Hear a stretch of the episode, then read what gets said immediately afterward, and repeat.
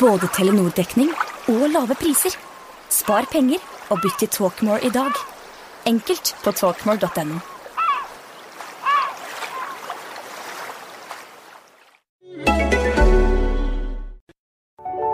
En podcast från Aftonbladet.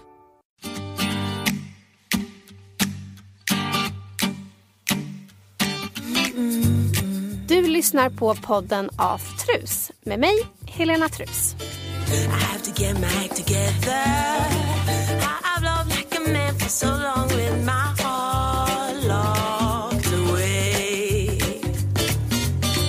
Baby, don't you know I'm not the one to fall this way for anyone? No, I think I need you this time. I need you. No, I, you Lisbeth gjorde nämligen en, en gratäng igår till mig. Som jag, eh, en sån här eh, broccoligratäng som jag älskar. Ja. Tänk jag kunde inte äta det. Men. Nej, jag kunde inte äta det. Och det har bara kommit alltså så här. eh, Du vet, jag bad Lisbeth eh, för att hon var inte hemma igår. Ja men då fixade jag en, då grejade jag en eh, din favorit. Tänk jag kunde inte äta det. Nej. Nej, det är fruktansvärt. Smakade det Den när det liksom- går, ja, det slår tar emot. Och du vet, nybakat bröd, det luktar ju så underbart gott. Det finns ingenting som luktar så gott. I. Men det, det, jag- jag kände redan uppe i- sovrummet, en trappa upp, och tänkte, vad är det som, vad är det som luktar? Och det luktar konstigt. Så, hojtade ner till, vad gör du för någonting? Mm. Jag bara bakar bröd. Du klok, det luktar illa. Kommer ner och förstår, ja, det är hemskt alltså. Ja. Sådana här konstiga eh, eh, grejer som kommer Ja. till ändå. Det, men det är ju tack vare alla mediciner och skit. Så att, eh, Gud vad tråkigt. Ja, det är jättejobbigt alltså. Ja. Det är det som är det värsta med... Och det, men det kom, jag har ju ätit cellgifter nu i ett år. Ja. Men jag vet inte, jag tror inte att det är de. Jag har lite andra såna här... Eh, jag, jag fick ju ett sånt där epi, epilepsianfall här för ett år sedan. Och, och eh, eh, där, de tabletterna som man får till det, va, för det är såna kramptabletter, Ja. de är Ja. väldigt starka. Jag märkte redan, jag märkte redan eh, när jag började äta dem där, eh, till att börja med så kände jag att, att Ja, min hörsel. Jag har ju hört illa länge. Jag har haft hörapparater i 20 år. Men jag har inte hört så här dåligt som jag hör nu. Så, alltså, så det har ju påverkat. Eh, och det är väl inte så konstigt. Jag har ju en liten kräfta sittande här uppe som gnager på min hjärna. Vet du hur stor den är? ja, den, alltså den eh, tumören som de, som de eh, opererar bort, den var eh, plommanstor. Ja, så den var ganska stor som satt där uppe. Men den var ju opererbar, Ja. sades det. Så det, ja, efter 14 dagar eh, så, ja det är exakt ett år sedan. Eh, då, så låg jag ju på operationsbordet och det gick alldeles utmärkt. De fick bort, men de får inte bort allting. Sen har man då hållit mig vid liv här nu med, med eh, cellgifter. Eh, som jag har eh, tagit då, lite då och då, eller efter ordination då. Och eh, jag har svarat bra på det hela tiden. Men eh, nu för 14 dagar sedan är det väl när jag, hade jag varit inne och gjort en ny röntgen. Och då, upp, och, och då upptäckte de, ja den gick till och med, den minskade till och med i storlek. Den här, De får ju inte bort allting va. Så det finns alltid någonting kvar antagligen. Men så har den där jäkla skiten börjat att växa igen och då är det inte mycket görat. Utan de kan varken, då fick jag reda på att det går inte att operera mer och det går inte att stråla. Den går inte att stoppa. Den, är, Nej, det går inte att stoppa. Nej, nej, det är bara att vänta på det oundvikliga. Och det är bara två veckor sedan du fick reda på det. Ja, det är väl ungefär 14 dagar sedan som jag fick reda på att, eh, eller då ringde min doktor och sa att på se- senaste röntgen nu så såg det inte så bra ut. Nej. Dessvärre. Och då får man ju rätta sig efter det. Ta en dag i taget. Så det går. Men, Men, vad, vad var din första reaktion när han... För det var ja, telefonsamtal. ja, alltså jag har ju vetat om det här länge. Jag fick ju reda på från allra första början. När Att det jag, inte såg ja, bra att jag ut, var liksom. i princip chanslös. Det är ingen som går ut, går, går igenom det här med livet i behåll. Han visste inte någon i alla fall. Och han är väldigt skicklig. Jag har en väldigt eh, fantastiskt bra neurolog Mm. på Karolinska. Som är väldigt eh, trevlig och bra. Men jag bad honom redan från första början när jag kom till honom då efter operationen. Så sa jag, säg som det är. Jag, vi kör inte Mm. Linda inte in det. omskrivningar. Jag vet att det är allvarligt, jag förstår. Ja, sa han, det är allvarligt. Det, Mm. det här, det går inte att göra någonting åt. man kan inte göra något annat än se hur du svarar på cellgiftsbehandling och sånt där. För det var det enda man kunde sätta in. Och det har jag svarat väldigt bra på.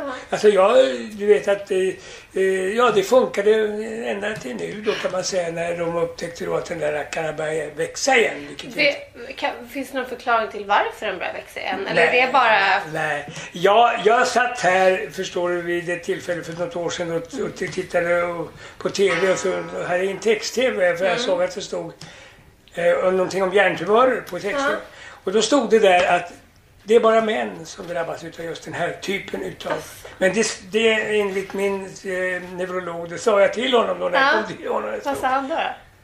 Så vi har en ny, du vet jag för tre och ett halvt år sedan så opererade jag bort prostatan för jag hade den full av cancer. Så jag sa det, typ, cancern måste trivas jäkligt bra i min kropp. Men eh, så jag trodde du hade något samband, att det hade gå- gått upp i skallen. Men det var, nej, finns inget sånt samband ändå alltså. Eh, Det är, bara ren- ovanligt att det kastas metas- metastaser här nerifrån huvudet. Ja, jag vet inte, men jag sa då när jag påpekade det här med att jag läste om att det hade stått om att det bara nästan män. För jag har nämligen en, en, en kvinnlig och vän som har också, som fick det här eh, bara något halvår innan jag fick min. Okej. Och, och, men det, den var utav lindrig art. Det var bara en vanlig cysta. Så att när jag läste det där, men då påpekade jag det för min neurolog. Ja. Nej, sa han, det där, ja det har jag sett också, sa men det stämmer inte. För det var ju den här ansedda eh, The Lancet, vet du, den här, den här eh, medicintidskriften, engelska eller om den är amerikansk, som hade publicerat de här uppgifterna då. Så jag tänkte, nu har vi en uh, gubbar lite ny uh, folksjukdom då på gång. Först har vi prostata, sen har vi det här. Du vet att det är 10 000 män, svenska män, varje år som får prognosen prostatacancer. Ja. Ganska mycket. Och det är ju ungefär, så det har ju nästan gått om eh, bröstcancer. Men det är väl också så att, att det, det tar ganska lång tid innan man känner symptom. Alltså att man kan gå med det ganska länge. Är Ja, det, ja, det är det som är så otäckt. Det är så läskigt. Jag hade ju ingen aning om att jag... Eh, att jag, jag visste, jag förstod ju det. För att redan i min tidiga ungdom, jag var inte med 20 år, jag gick med blöta bakbyxor för länge. Och fick då någonting som kallas för prostatit. Och det är alltså en inflammation i prostatakörteln som man kan få om man går med du vet, för blöt och blir kall i underlivet. I Ett tag så kallas det ju för chaufförssjukan också. För ofta åkare som satt och körde bil vet, och då innan det fanns uppvärmda säten och sånt där så fick de ofta att man...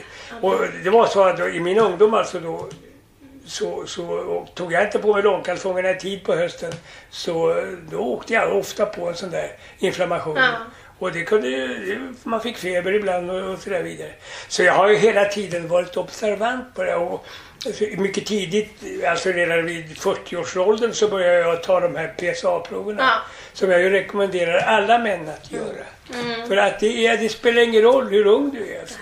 Du vet att jag har ju, nu har jag ju träffat människor här på vi har en sån där prostataklubb. Ja, ja. Nej, det, det är ProLiv kallas det för. Det, det är sånt där som samlar folk som är, lider av det. Så vi kan man gå och få trösta varandra. Och sen Det är är, de ledande urologerna här i Sverige som kommer och föreläser vid de här mötena som, som finns. Och, och man, det är ju det att det spelar ingen roll idag. Det, det är väl så, som ni, ni flickor som får tyvärr får, kan få bröstcancer även i unga år.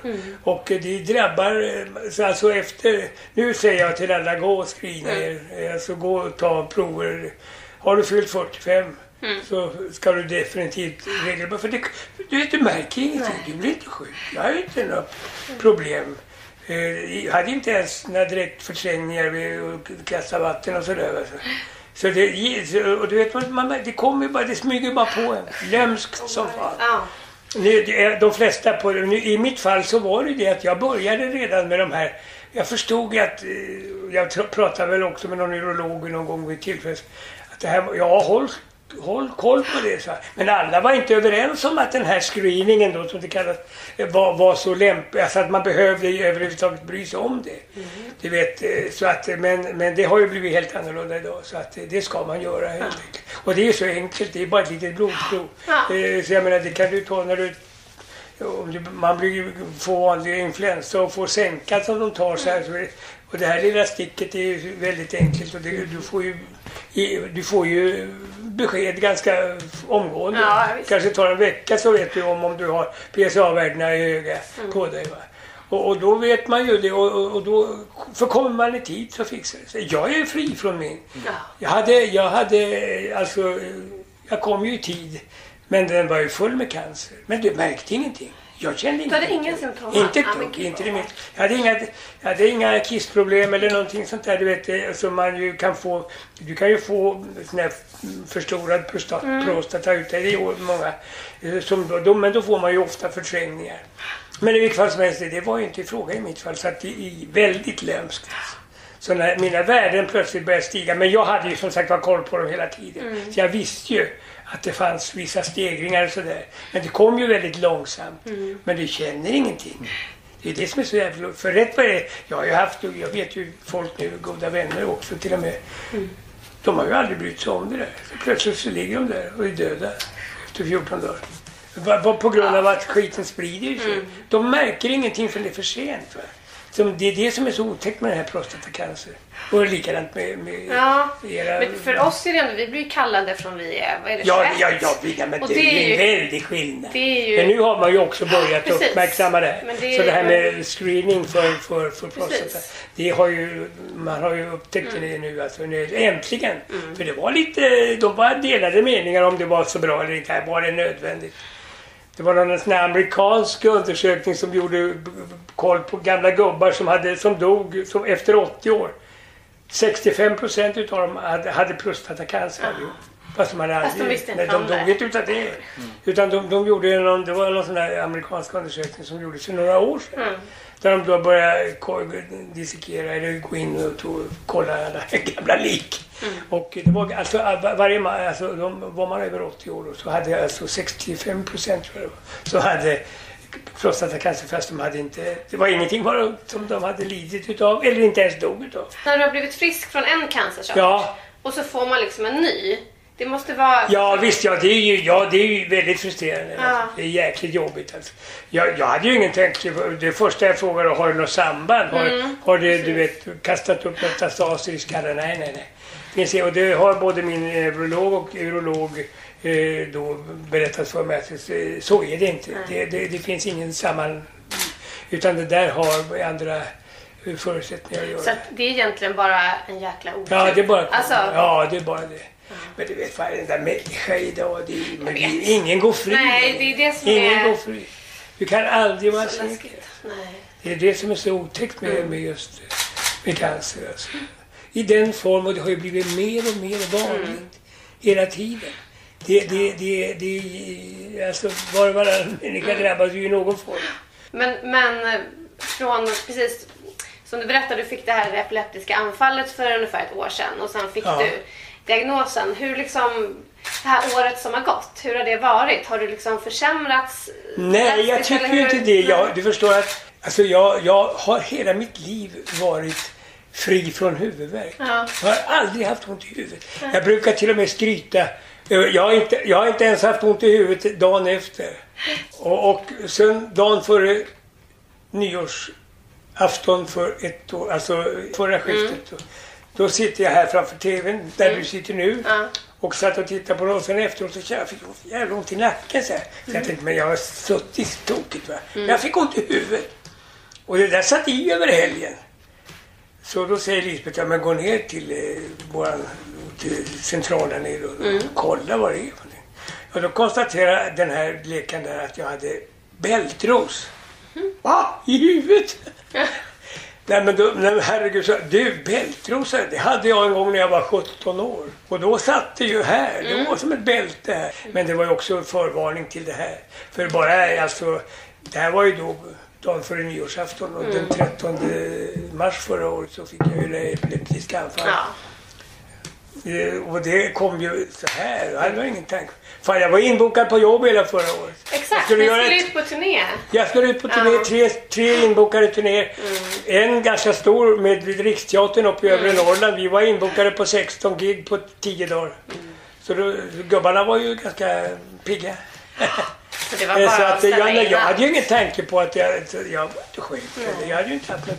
Och dessutom så hade jag då ganska nyligen också, bara något halvår tidigare, fått, när jag var tillbaka till Mm. min urolog och sa ja, Bosse, nu avskriver vi din cancer. För du har ingen cancer längre. Inte där nu. Nej, De, precis. värdena var så pass... Så, det hade gått då ett par år Mm. och värdena var så låga så att eh, den hade lyckats. Då. Så vi var ju inbokade på jobb hela förra året. Ja.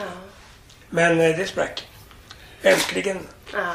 Så att eh, jag var ju eh, ganska vital ända till jag fyllde 80 kan man säga. Mm. Men, men så kom den här skiten då. Och att få det var ju en mm. epileptiskt anfall var ju ingen höjdare. Man visste inte vad det var. Jag, du förstår, jag kom ut till min fru här med hela ansiktet drog ihop sig. Mm. Du vet, kramper eller ryckningar i ansiktet. och Dregla och svamla. Hon höll på att få slag, hon höll på att laga middag. Och, och jag kommer in till henne och ser ut sådär. Men hon hade ju sinnesnärvaro nog att ringa efter ambulans och kom. Så sex timmar senare så vaknade jag upp på Södersjukhuset. Och, och, och då hade man gjort en sån här magnetröntgen och då konstaterat den här plommastora, eh, eh, vad heter det, vad fan säger jag? Tumören. Alltså, ja, det satt i min hjärna. Ja, så att det var inte så kul. Min, minns du den, den stunden på sjukhuset när läkaren kom in och berättade det här? Ja, det här, klockan var halv sex här på kvällen när Visby ringde efter ambulansen. Klockan halv tolv så vaknade jag upp på sjukhuset och då står då, när jag vaknar upp, då, vet jag, då är jag ju inte medveten om vad jag är, men jag ser ju när jag vaknar upp att jag är i sjukhusmiljö, för det var ju du vet. Och så står mina tre döttrar och min fru vid sängändan så här och tittar på mig. Och- då första, min första tanke, jaha, det är så dags. Du vet, de står och tittar på, ja visst, vad står de runt min säng för? Men när jag slog upp mina himmelsblå då, då sprack de ju upp i leenden. Haha, du vet. Men du trodde först att... Ja, ja, ja, ja, då trodde jag att, vad fan, när det, jag vet när det stod folk det jag visste att det hade hänt Ja. Eller jag, jag, jag vet ju att jag vaknade upp och såg att det var, jag var inte riktigt, ja, jag var medvetslös i sex timmar så att jag har ingen aning om vad som hände på det viset. Men när jag ser de där fyra stående vid min säng, gavel där på sjukhuset, då börjar jag ju fundera på, jaha. Jag vet att det först att det, jaha, det är så dags. Varför står de där alla? Men som sagt var, när jag öppnade ögonen då tyckte de att det var kul. Men då berättade de ju det här för mig. Och det var ju inte så kul att höra. Vad då hjärntumör? Du vet. Du bara, jag är frisk. Ja, jag var ju fan, det här har inte jag tid med. Och sen då att man måste då börja eh, säga återbud till alla jobb. Vi, hade, vi var inbokade på fyra veckors turnéer eh, förra året, jag och min gamla kompis. Ja. Så att eh, det var ju ett avbräck naturligtvis. Enormt alltså. Inte bara det att man då tycker det var kul att åka runt, även om det är, jobbigt. Va? Men är man åt, över 80 år så ska man naturligtvis sluta jobba. Men, men, Men du har ju haft den energin. Nej, jag har ju inte haft några, du vet, jag, jag har ju mått bra.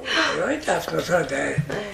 Och när, när jag visste att jag var med min prostatacancer, att inte den i alla fall skulle blåsa upp igen så fanns inga indikationer på det. Då blev man ju ännu piggare.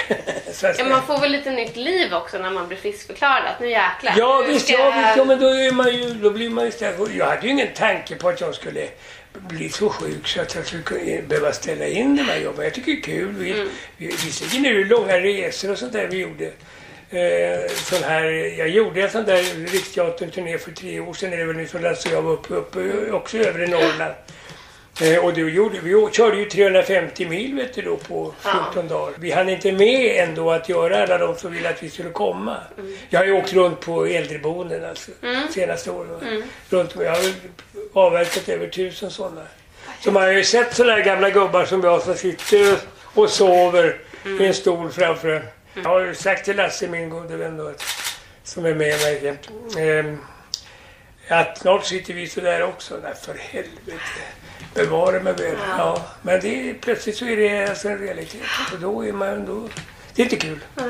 Nej. Det måste bli sånt trauma. Ja, det blir ett- trauma, ja. ett- Hur, hur, liksom...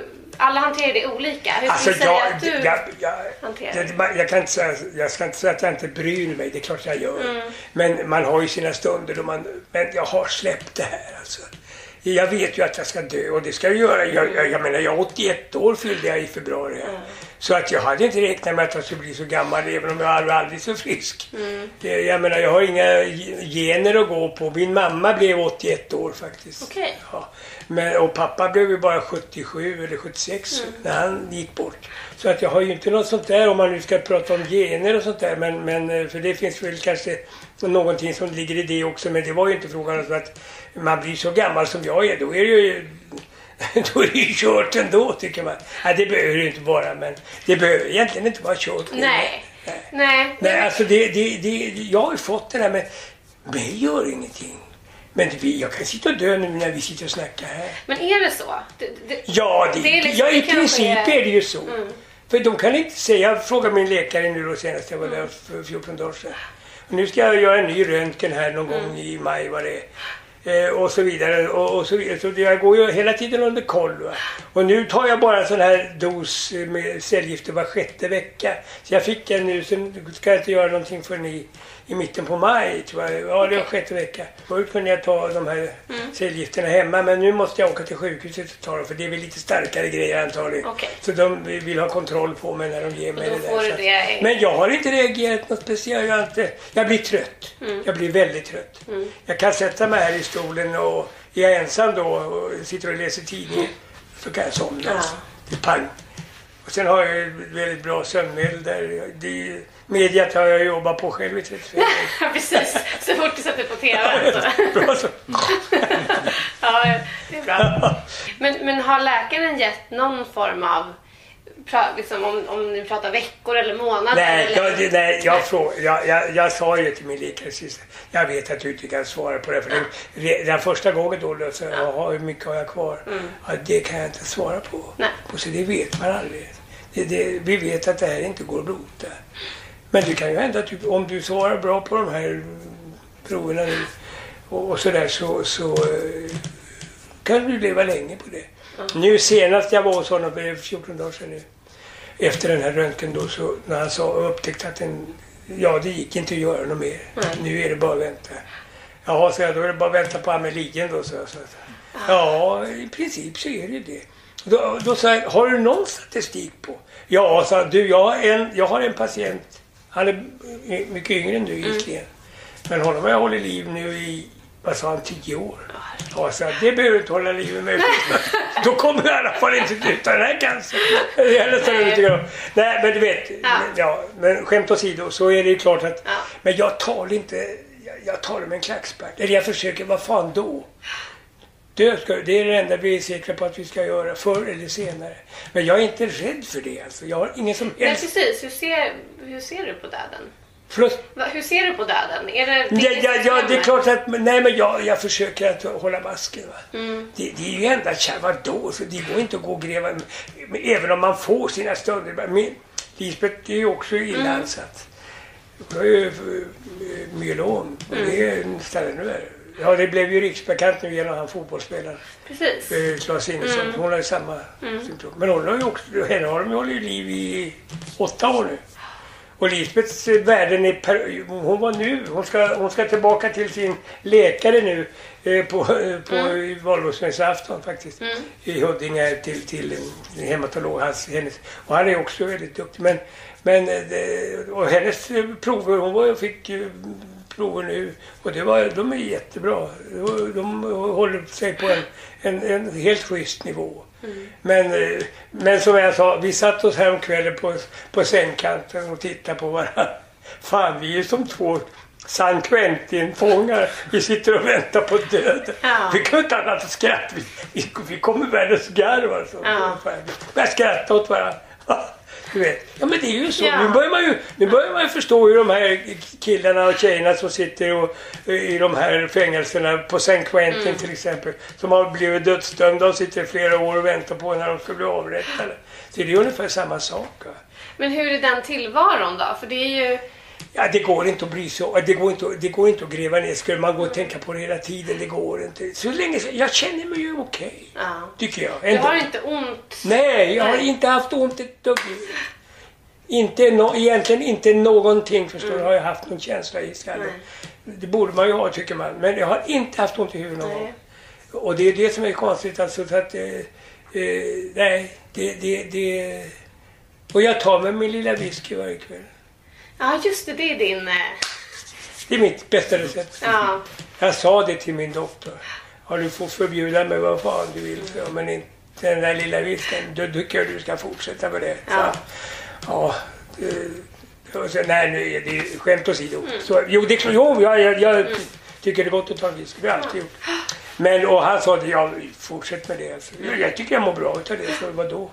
Uh, alla andra gifter så ska väl klara det också. Ja, men exakt. Ja. Men, för du nämnde trötthet som en, en grej du känner. Men det, känner du några andra symptom? Nej, jag har inga som helst. Nej. Jag blir trött. Ja. Det är egentligen det enda. Jag blir trött. Blir o, o, du vet, lite sådär onaturligt trött Ja. ibland. Eh, Så att eh, nu när jag satt och väntade på er här jag, eh, mig, jag la mig på min säng där uppe. eh, Bara ett tag. Och det hade inte Lisbeth kommit och hojtat till och sagt Nu är det jag dags. var på gång och så, jag var på gång men jag behöver bara lägga mig ner lite. Ja. Eh, Så nu har Lisbeth och jag, vi har varit fram och tillbaka till stan idag. Mm. Så att, eh, men, men eh, nej. Jag har, på det viset så, så märker jag ju ingenting. Så får man bara vara så här då. Men som sagt var, det är ju den där lilla ovissheten. Att det man inte vet att- Jag sa hur stor, jag frågade senast hur, hur stor, för den här armen är död. Okej. Ja, den är lam. alltså. Ja. Den- ja, Du kan inte greppa Jag kan, nej, saker. Nej. det är inte mycket i alla fall. Utan den, jag kan ju inte knäppa skjortan själv och så här. Va? Utan det får ju Lisbeth. Det Man är ju som en bebis egentligen. Ja, du har sagt Man det. går tillbaka till barndom som man brukar heta. Och det ligger ju nog mycket i det. Alltså, att man, man blir ju eh, hjälplös. Alltså. Men vi, eh, i alla fall så, så just den här med att man då blir lite eh, trött. Det är egentligen den enda symptom jag har. Hittills, ja. Det, men, men vad som ska... Jo, jag frågade honom hur stor är risk för blödning?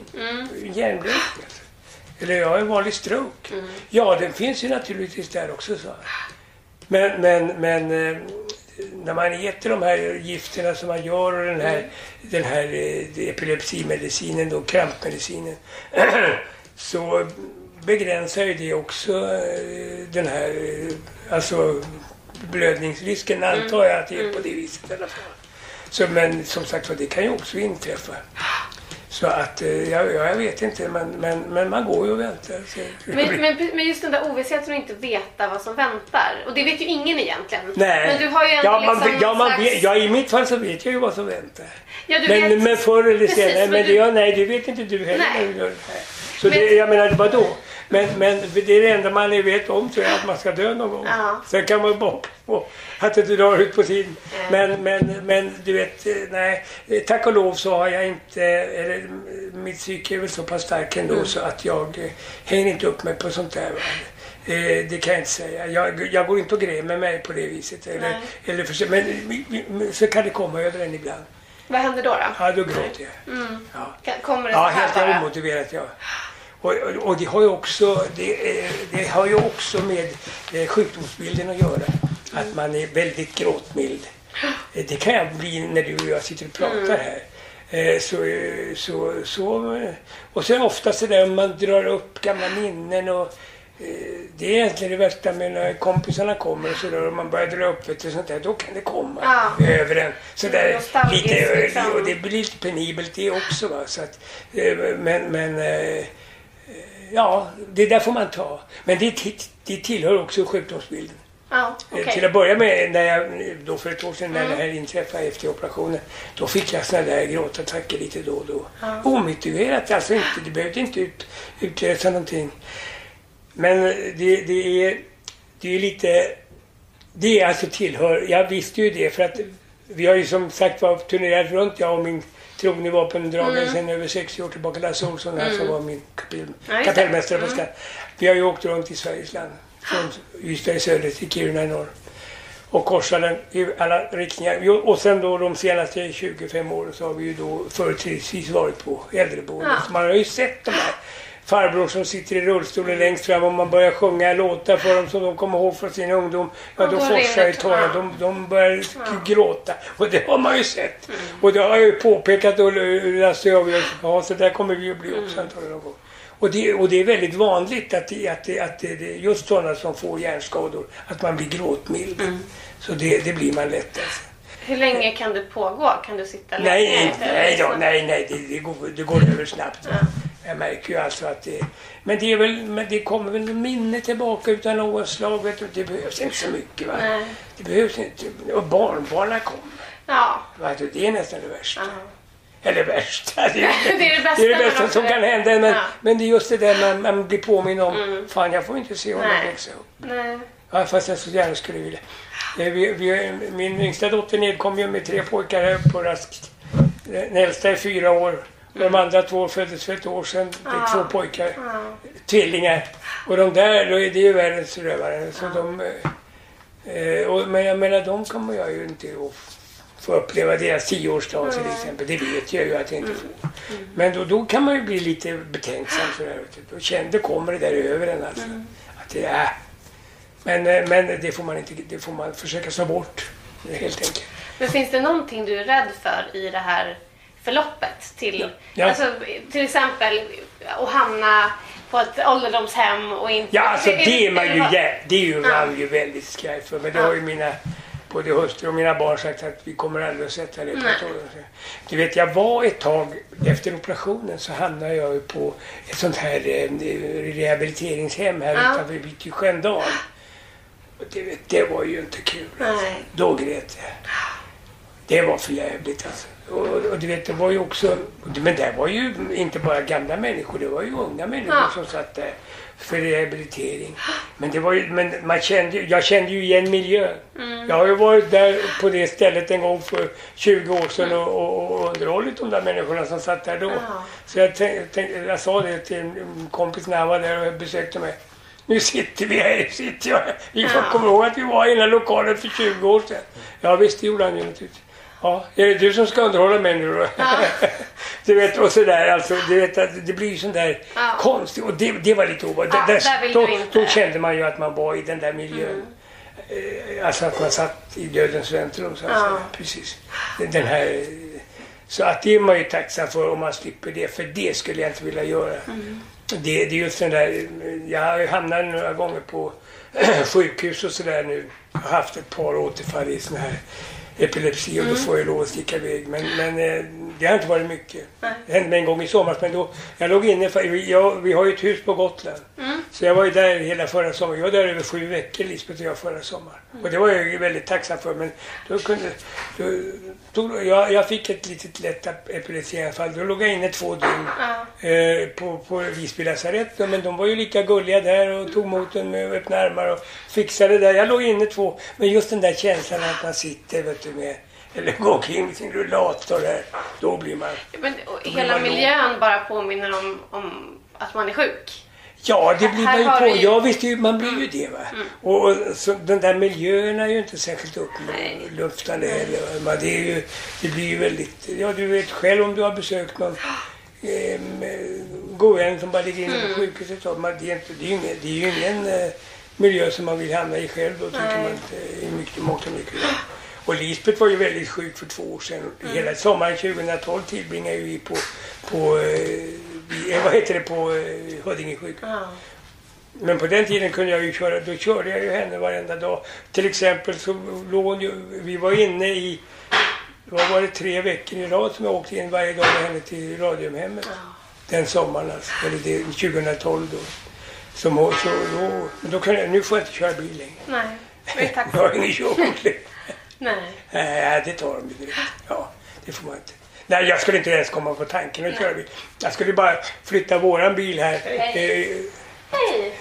Hej! Lisbeth. Hej! Helena. Hej, det är vi som har pratat vid. Precis. Nej, Vill du joina oss lite här? Nu ska han bara prata sjukdomar här. Ja, ja. Så fort två svenskar möts i min ålder så pratar man sjukdomar. Vad är det med dig? Lever du eller? Ja, pers i natt. Asså, var det inget bra? Nej men vi var och tittade på en lägenhet igår Jaha. och så låg jag och tänkte på den hela natten.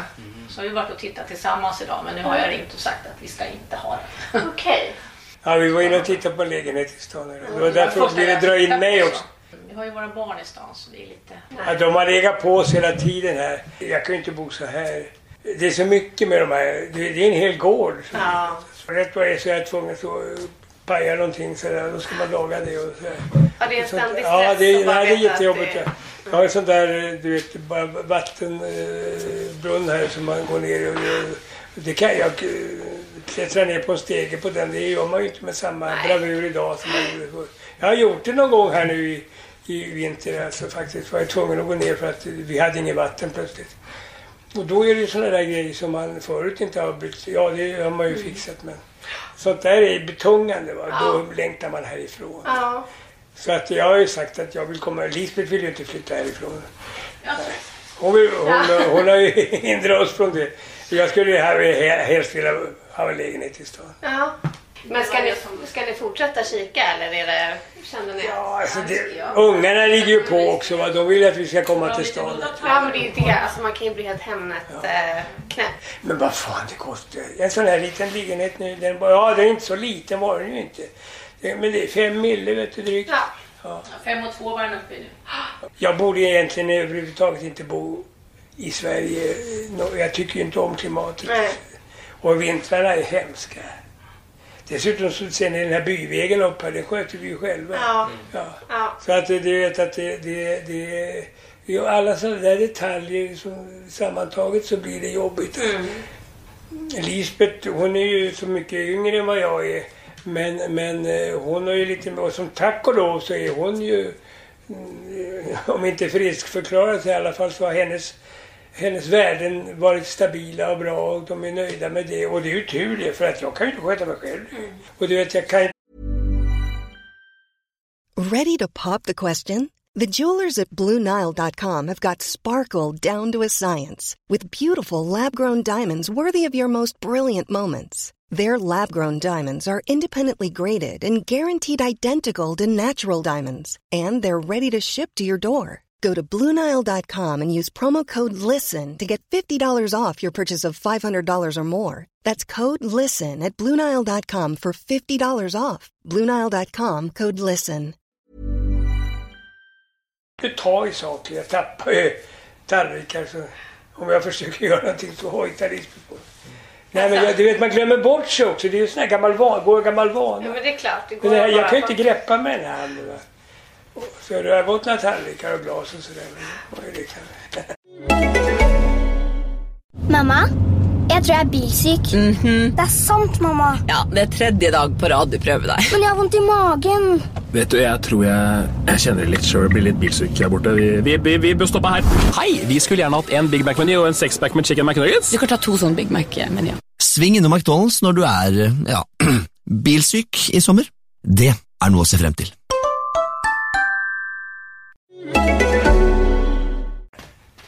Ja Lisbeth, jag, jag, du vågar väl inte lämna mig?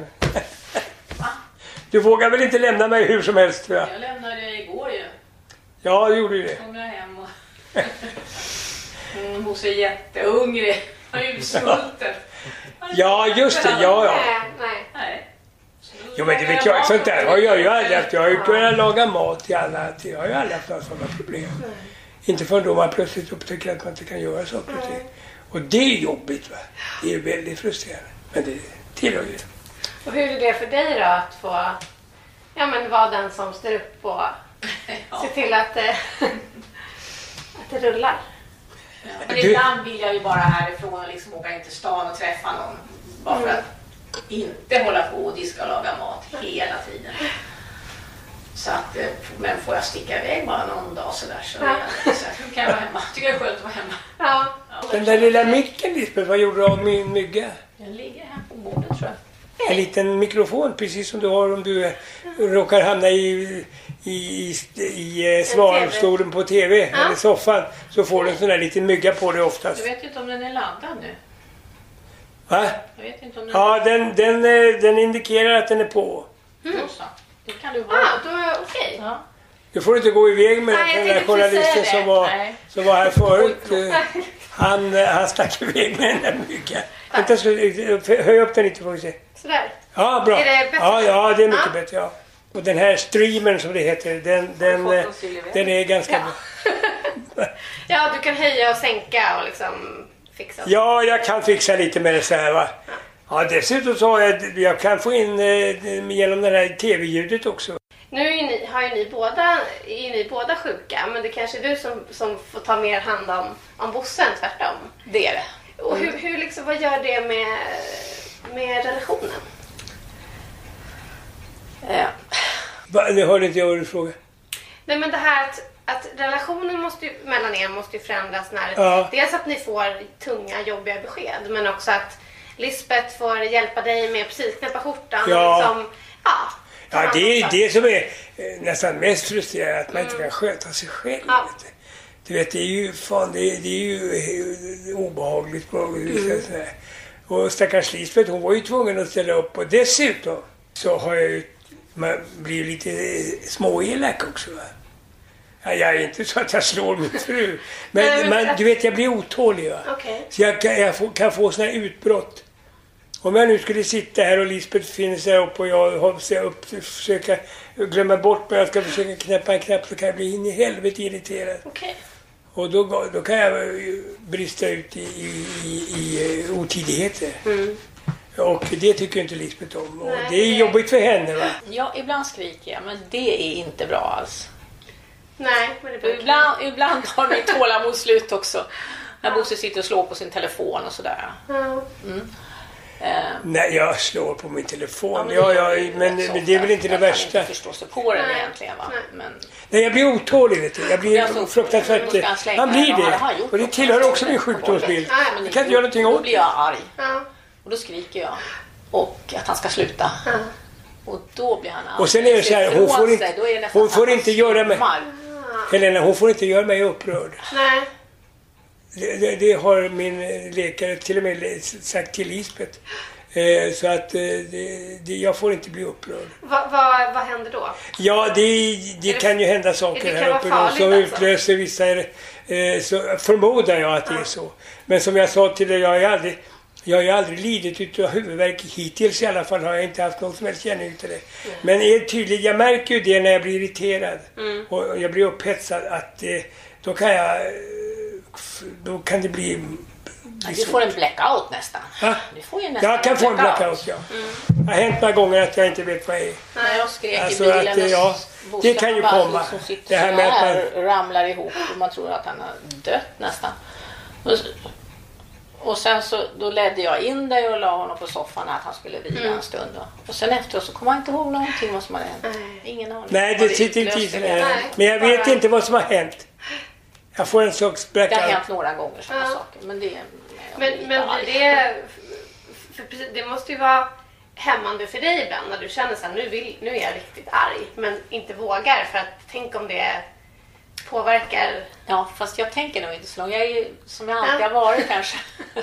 ja. Ja, du, du Jag har inte anpassat mig riktigt. Nej, men det är väl... Ja, nej, jag har nog inte anpassat efter min situation. Nej. Bosse får förklara för mig att jag hör lite dåligt. Så kommer du ihåg det?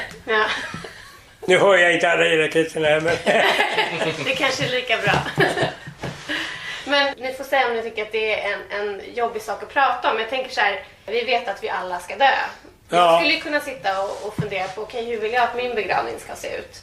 Men blir det liksom mer påtagligt för er att ni måste tänka, ja men, ja, Vi pratar inte om sånt. nej, det är liksom, Nej, nej. det gör vi inte.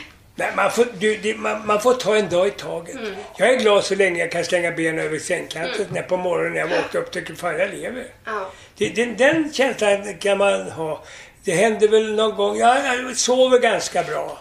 Det har hänt någon gång så här att jag eh, kan eh, vakna på natten och, och eh, jag inte kan somna om direkt och sådär. Då, då eh, kan det ju komma tankar så där som, som gör att man, man blir lite betänksam kanske. Men det har tack och lov inte hänt så ofta, det kan jag inte säga. Så det har inte stört mig på det viset. Men eh, man är ju tacksam för varje dag.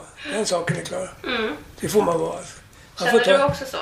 Nej, Alltså, jag är så upptagen med det här vardagliga bekymren. Alltså, jag tänker inte så långt. Så tänker jag. Vad ska vi ha till middag och när ska jag handla och ska jag åka idag eller ska jag åka imorgon? Och... Det roliga är att. Lisbeth har, Lisbeth har börjat fått köra bil på gamla dagar. Jag har inte kört på 10-20 år eller Okej. något, jag kommer inte ihåg. Men sen fick jag lov att börja köra igen. Ja. Tvungen. Ja, vi har ju fått, nu har vi ju privatchaufför. Kommunen höll ju med privatchaufför. Nej, det är inte kommunen. Nej, jag ska, alltså färdtjänst. Ja. Och det, ja, vi, har en, vi har en utmärkt kommun, Haninge kommun är väldigt bra på just äldrevård. Det har vi, och det har, det har de ju skrutit över förut. Och de har ju blivit upp, till och med valda tror jag till Sveriges bästa kommun på det. Och det kan jag stryka under på. För det, Så det har ju varit till väldigt stor hjälp. De kom till sjukhuset direkt och med terapeuter och, och psykologer och grejer och, och styrde upp ett sammanträde, sammankallade mina läkare och sådär vet du. Och jo, alltså att vi fick och de ordnade upp hur det skulle se ut här hemma och vad, vi be, vad, vad har ni för behov och så vidare. Och, och, och just det här med att man får, eh, ja Lisbeth har ju haft färdtjänst i flera år tack vare sin sjukdom. Men eh, det har jag ju också fått och det är ju väldigt bra alltså. Nu, nu var det så att de kom ju hit till och med med, med en bil varje dag och vi skulle åka upp och handla. Eh, det, men så upptäckte vi att det var ju väldigt, det var lite bökigt alltså. Man vill ju följa med själv och handla. det, och, men då så sa jag till Rupert, du får du, får du fan... Inte hålla på. Men hon skärpte till sig och, kör, och, kör, och löjligt, hon har inte kört på fem år. Och så plötsligt så kör hon som en jävla racerförare. Nej men det, hon kör jättebra. Och i somras åkte vi till Gotland. Ja, då var ju Lisbeth tvungen att köra. Visserligen skjutsade en av våra döttrar ner, oss ner på vägen ner. Men vi körde ju där och vi körde en gång i veckan för jag måste ta prover. Eh, Och då körde vi, körde Lisbeth, eh, ja det, vad är det? Sju Fyra och en halv mil. Ja, sju och en halv mil till, till Hemse. Så det har gått bra. Det, det, hon kör jättebra. Det är, så, det- hon tycker inte om att köra bil. Hon tycker inte om att åka bil med någon heller. Nej. Därför Nej, så tycker åker hon... Och, Alltså, Det gillar jag. ja. Fast Men- inte igår när de... Nej. Då tog det mig en och en halv timme från Västerhaninge in till Stockholm södra. Ja. Och då skulle jag inte till centralen men jag bara, så fort de öppnade dörrarna, jag bara rusade ut. Alltså, jag var så frustrerad. Ja. Man sitter ja, de där, kan här, de här jädra någonting, kan inte pendeltågen och tågen överhuvudtaget i Sverige. Jag skulle aldrig i mitt liv sätta mig på ett tåg idag. Snart kommer det hända en stor olycka. Ja. Det är bara en tidsfråga när det kommer att bli en 200 döda och sådär i en jättekrock och sådär vidare. Det, det, det, det, den dagen kommer här, när som helst. För jag menar, det- signalfelen- järnvägs... Ja, underhållet är ju bedrövligt. Bra, håll dig till, till bilen. Du. Fortsätt köra bil. Men hur skulle ni säga att, liksom en, en, att vardagen ser ut? Är det, är det stor skillnad från, från ett år sedan? Eller hur skulle ni beskriva Alltså, den? nu är Bosse hemma jämt. Ja. Han är ju hemma jämt. Förut var han ju borta ganska mycket. Han var ute på turnéer. Hur är det? Jag är ju mer låst som jag är nu. Det är ju en stor förändring. Det är det faktiskt. Jag kan sticka iväg men knappast över ett dygn. Utan jag är ju ja, borta över dagen kan jag ju vara. Om man har mat hemma. Om man kommer ihåg att verka. Ja, på den det kan man ju säga på den tiden min karriär satte igång på allvar. Då fick ju Lisbeth ta allt ansvar. Hon var ju ensam med jäntorna som var små då. Och jag var ju runt i Sveriges land och, och jag var ju aldrig hemma. Så att där hade hon ju ett jätteansvar. Jag vet inte... eh, I, ja, nu har, nu har ni fått Precis mig. nu. Så det, det går igen, men på ett annat sätt. Men hur, hur tog du, för vi pratade om det förut, att just det här att först blev Bosse friskförklarad från prostatacancer och sen så får man liksom ett nytt Ja. besked med en ny sjukdom. Hur, hur tog du, eller hur hanterade du det?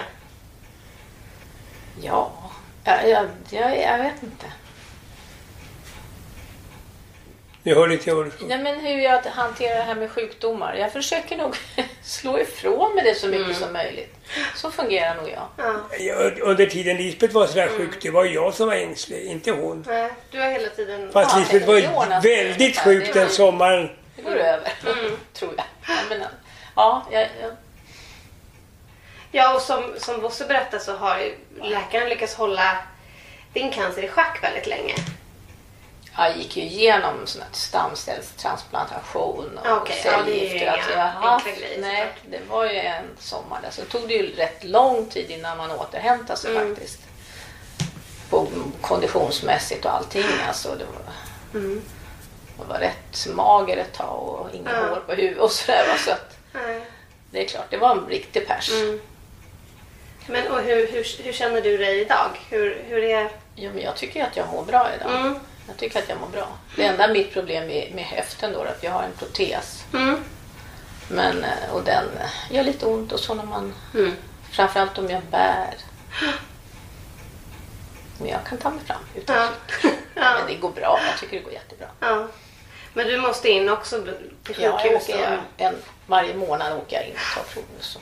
För Men- mm. Det här är ju en sjukdom som återkommer en vacker Ja. dag, så gör den ju det. Och då frågade jag doktorn vad jag skulle göra då och då sa han, han får göra om det igen. Hela Hela med stamcell och... Eller, Eller, jag har mina stamceller nedfrysta. Okej. Så att jag behöver inte ta ur stamceller för de finns där. Va? Men Okej. hela proceduren. Man höll ju på ett halvår innan också med cellgifter och kortison. Ja. 30 kortisontabletter om dagen i, flera månader. Alltså. Det var förskräckligt. Så det är inget kul. Så jag är bara glad så länge det håller sig borta. men du behöver inte ta några mediciner nu, eller? Nej, Nej. jag får det här Pamidronat som det heter som är skelettförstärkande som Okej. jag får som dropp en gång i månaden. Okej, så det är det som är... Ja, det är enda behandlingen. Finns det, en, liksom, finns det en rädsla att bli, bli ensam? Alltså finns det en sån här, tänker ni mycket på ja, att ni kommer att sitta här Eftersom ensam? Bosse pratar så mycket om döden hela tiden. Ja. det är inte så mycket kvar säger han, håller Ja. på hela tiden. Så tänker jag att jag en vacker dag blir ensam. Ja. Så tänker jag. Jag hör inte jag vad du säger. Vilket kan bli precis tvärtom. Ja. Hur, hur tänker du Bosse? Li- om jag dör klarar hon sig mycket bättre än tvärtom. Nej, jag skulle tro att det gick ungefär som min mor och far. Ja, Min mamma dog hände? väldigt överraskande sådär kan man säga. Mm. Utan att egentligen ha varit sjuk. Men, eh, och pappa han dog av brustet hjärta en månad senare. Mm. Precis. Eh, Han fick en hjärtinfarkt dagen efter mammas begravning och sådär. Pratar ni mycket med, för ni är ju tre, tre döttrar. Ja. Och, och som, som barn, de är ju, måste ju vara jätteoroliga för er och vad som ska hända. Nej men de är så upptagna. Jaså? Ja, de har inte tid med Nej. Susanna, vår äldsta dotter som har det huset, hon har ju öppnat restaurang på Östermalmstorg. Jaha. Ja, visst. Det är nya innekrogen i stan. Sannas. Ja, men är det er dotter? Ja det är det. Hon är, Susanna har alltid varit duktig på mat. Men det har hon efter sin mor. Ja. Ja, hon- mamma, eller Lisbeth har nog lärt eh, flickorna med mat. De är duktiga med mat. Du vet, man, hon ringer ja, på tio sekunder så lägger hon på luren. Jaha, okej. Hon... De har inte tid att prata några längre stunder. Jo, men de är ju väldigt måna om oss. Just det här som vi var inne på att, att ni, ni, ni, ni planerar inte, tänker inte på begravning och sånt. Är det så att man liksom, är det ett sätt att också hantera sjukdom? Ja, man kan säga att man är som en struts som gräver huvudet i sanden. Ja. Förträngning. Förträng, ja. Förträngning Ja. är nog vad jag sysslar med Ja. och har gjort i alla tider. Mm. För där man... reagerar annorlunda men jag kan nog Okej. säga att jag tränger bort det. Ja. Ja, jag försöker väl också förtränga det i största bästa möjliga mån. Jag har ju ingen eh, religiös tro eller sådär. Så att, och förmodligen kommer jag ur den här jorden. Så jag sa, när jag dör nu så bränna upp mig för fan och strö ut mig på åkern här. Jag kommer väl antagligen, pappa är ju född och uppvuxen här. Ja. Så jag kommer väl från den här jorden antagligen. Jag tycker det är så meningslöst att gräva upp en grav egentligen. Så då ska man springa till den där graven och, och hålla på att sätta blommor. Vad är det för mening med det? Jag tänkte på de gamla vikingarna. De satt de i sina skepp och så satte de eld på skeppet och så sköt de ut i havet och lät dem brinna upp. Vi har Det var ju ingen ganska sunda. Nej. Va? Vi har ingen skepp. Nej, nej, du vet jag har, ingen, jag har ingen religiös tro eller någonting sånt där. Så att de får inte hålla på och lägga mig i kyrkan. Och, och jag har gjort upp med en kompis nere i, som är kommunalråd nere i Nynäshamn. Att han eh, kommer att se till att den här lilla akten som ska ske. Okej. Alltså de inte pratar om några gudar och Jesusar och allt vad det heter. För någonting, för det tror jag inte ett dugg på. Alltså, det tycker jag bara nys. Du som gillar musik. Ja. Är det viktigt vad det ska spelas för musik? Ja, det blir väl någon gammal hambo eller något sånt där. Tjoflöjt ska det vara hela tiden. Jag har sagt till min, eh, en av mina svärsöner att Ja. alltså, Bo- Bosse, vi kommer att prata om det här. Och då sa jag, ja det måste bli en jävla party alltså. Och mycket whisky. Eh, Och ingen eh, så här eh, sörjakt och sådär. Vad fan då? Det blir lite makabert det där. Så. Men som sagt var, jag, jag lämnar det här fritt till mina efterlevande. Finns det någonting du ångrar? Va? Finns det någonting du ångrar? Jag ångrar vissa saker som jag inte tog chansen att göra. Som Mm. Jag fick nämligen rätt... Såna där... Såna där eh, Vad kan eh, om? Ge ett exempel. Det är väl egentligen bagateller i, stort, i stora drag. Jag vet inte, Lisbeth jag pratade väl om det här. Gjorde inte det någon gång? Att jag sa, vad fan, jag ångrar att jag inte gjorde det och det. När jag fick den och den chansen. Ja, när du inte köpte fler tröjor i Buenos Va? Aires. När du inte köpte fler tröjor i Buenos Va, vad Aires. säger du? När du inte köpte fler tröjor i Buenos Aires.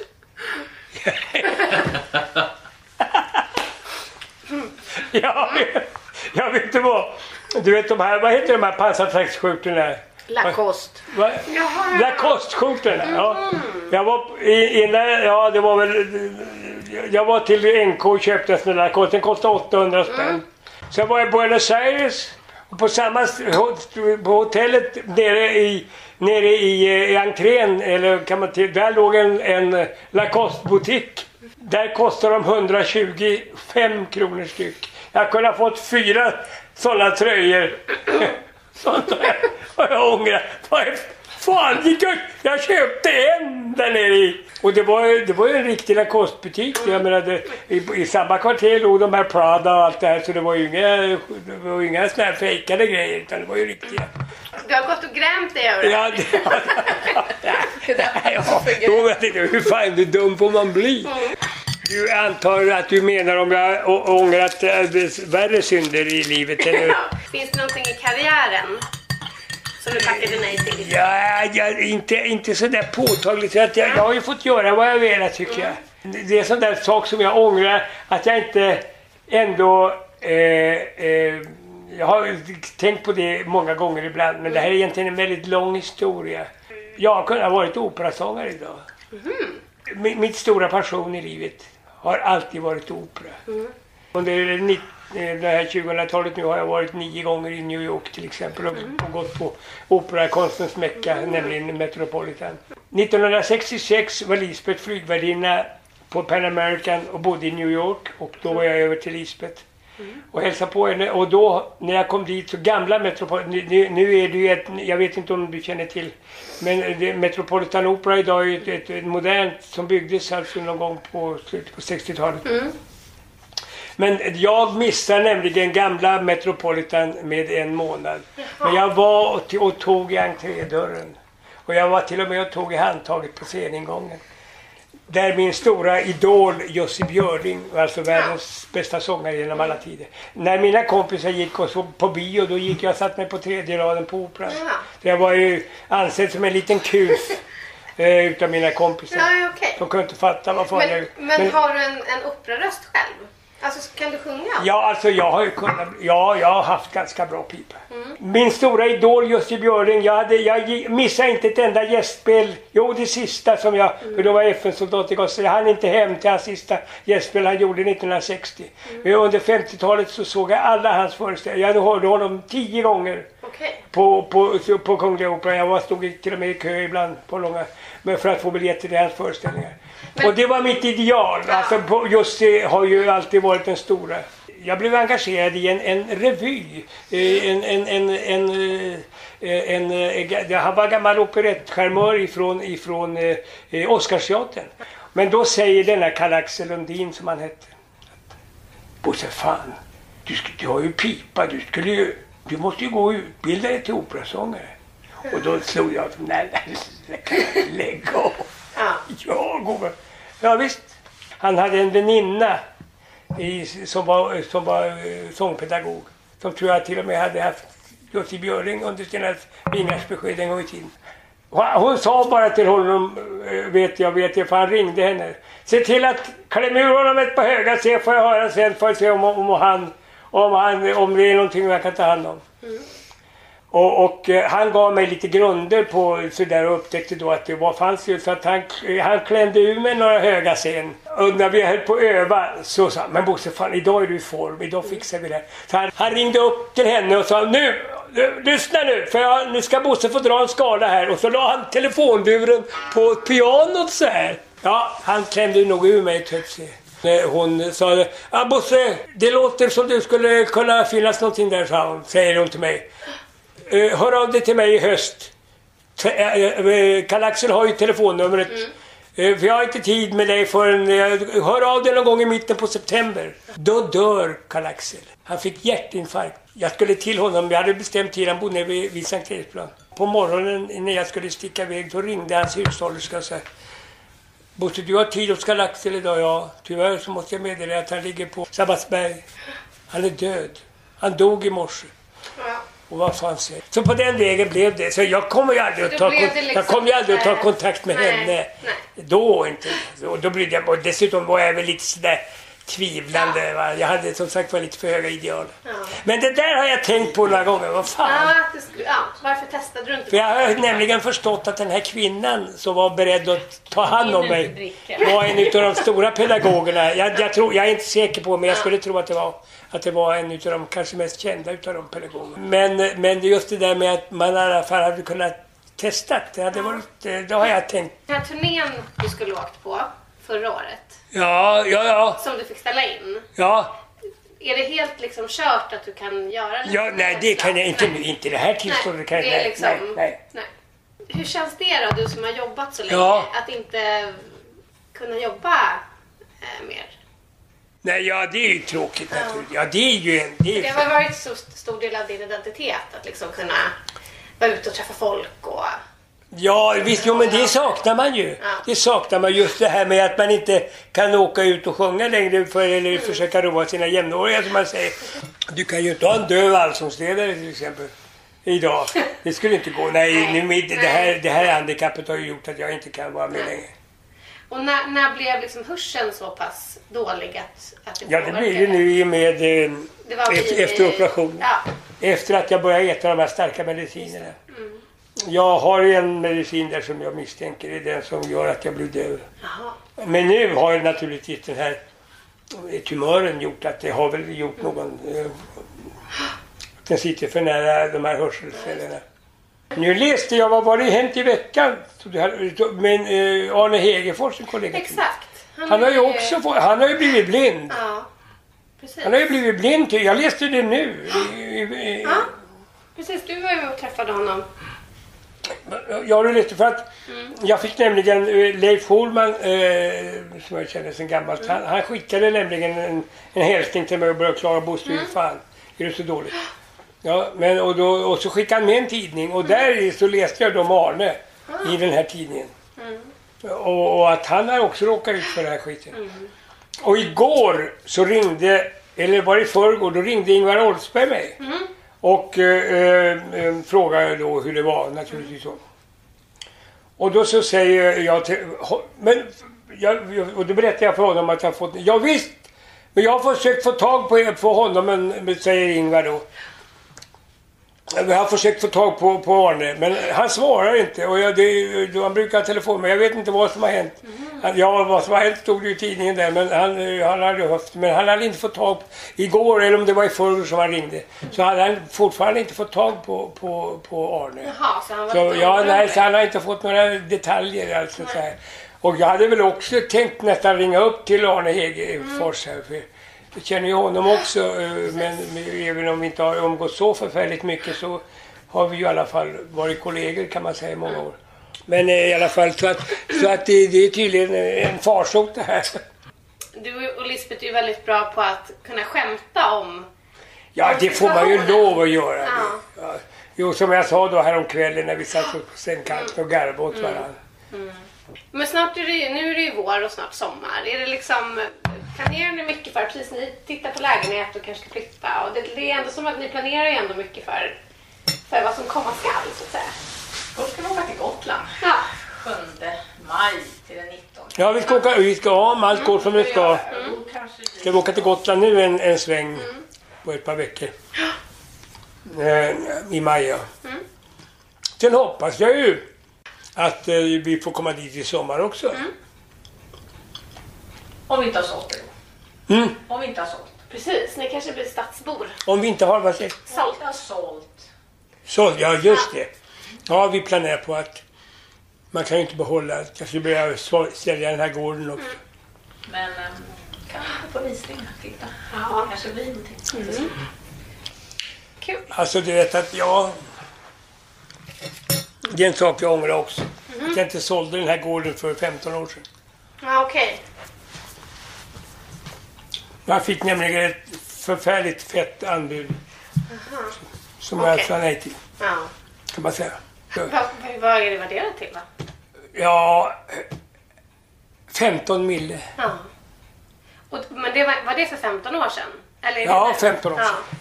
Det är väl också en sån där sak som man börjar... När du pratar om ångra saker. Ja. Så är det frågan om man, om man vet idag, men det var, det var inte aktuellt Nej men då. precis. Det är ju Nej, jag hade så. inte, det hade inte, men nu när man blir sjuk och så här och ska man få någon glädje av stålarna? Så, det är ju nästan för sent nu. va? Jag menar, du säljer ju inte den här gården på, det tar ju tid att sälja. Absolut. Mm. Jag menar, det gör du inte på en vecka eller en månad, inte, kanske inte på ett år. Så det är en sån där sak som får komma i framtiden. För det gäller ju att få in de här stålarna också. Men jag tänker på de här hästarna som vi åkt förbi. Äger, äger ni några hästar? Eller det... Nej, nej, vi har inga hästar. Nej, vi har haft, eh, vi har haft eh, en eh, uthyrt här ett tag. Ja, okej. Ja. Ja. Vi hade hästar ett tag här också. Jag var sådär månskensbonde. Ja. Jag har haft både hästar och kor, grisar, får, höns. Ja. Får hade vi 11 år så vi drev i egen regi. Ja. Och höns, hönsgård med egna ägg och grisar som vi slaktade en gång om året. Ja. Ja, ja för fan. Och kor till och med. Födde upp ett par, eh, ett par eh, Herefordskor som vi slaktade. Och, och eh, sen hade vi får i 11 år. Jag hade till och med världsrekordet i lamm ett tag. Ja, det var den här tidningen Land ute och gjorde reportage. Jag hade en tacka som fick sju lamm hade den ena tackan och den andra hade fem. Så det var två tackor som var så enorma. Ja, det, ja nog tidningen ligger kvar någonstans. Det är kul. Ja. Bra att ha i CV. Va? Bra att ha i sitt CV. Ja. Du har lyssnat på podden Aftrus med mig, Helena Trus. Och ni lyssnare är ju såklart superviktiga. Hör av er med frågor, kommentarer, antingen på Twitter eller Instagram. Där heter jag aftrus. Ni får också gärna mejla mig på helena.trus.aftonbladet.se. Den som klipper podcastavsnitten är Andreas Hansson. Men vill ni skylla något på någon så är ansvarig utgivare Jan Helin. Ett extra stort tack till Antonia Vai som har skrivit vinjettlåten Macho Woman. Hej då!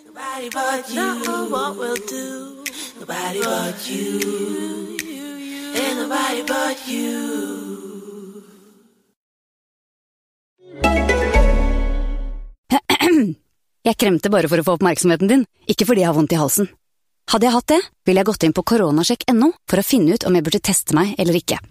Många lever nu en tillnärmet normal vardag. För att detta ska fortsätta är det avgörande att folk med symptomer på corona testar sig och att andra möjliga smittade testas och isoleras. På den måten kan vi ta ner enkeltutbrudd i istället för att stänga ner samhället. Hilsen Helsedirektoratet och FHI.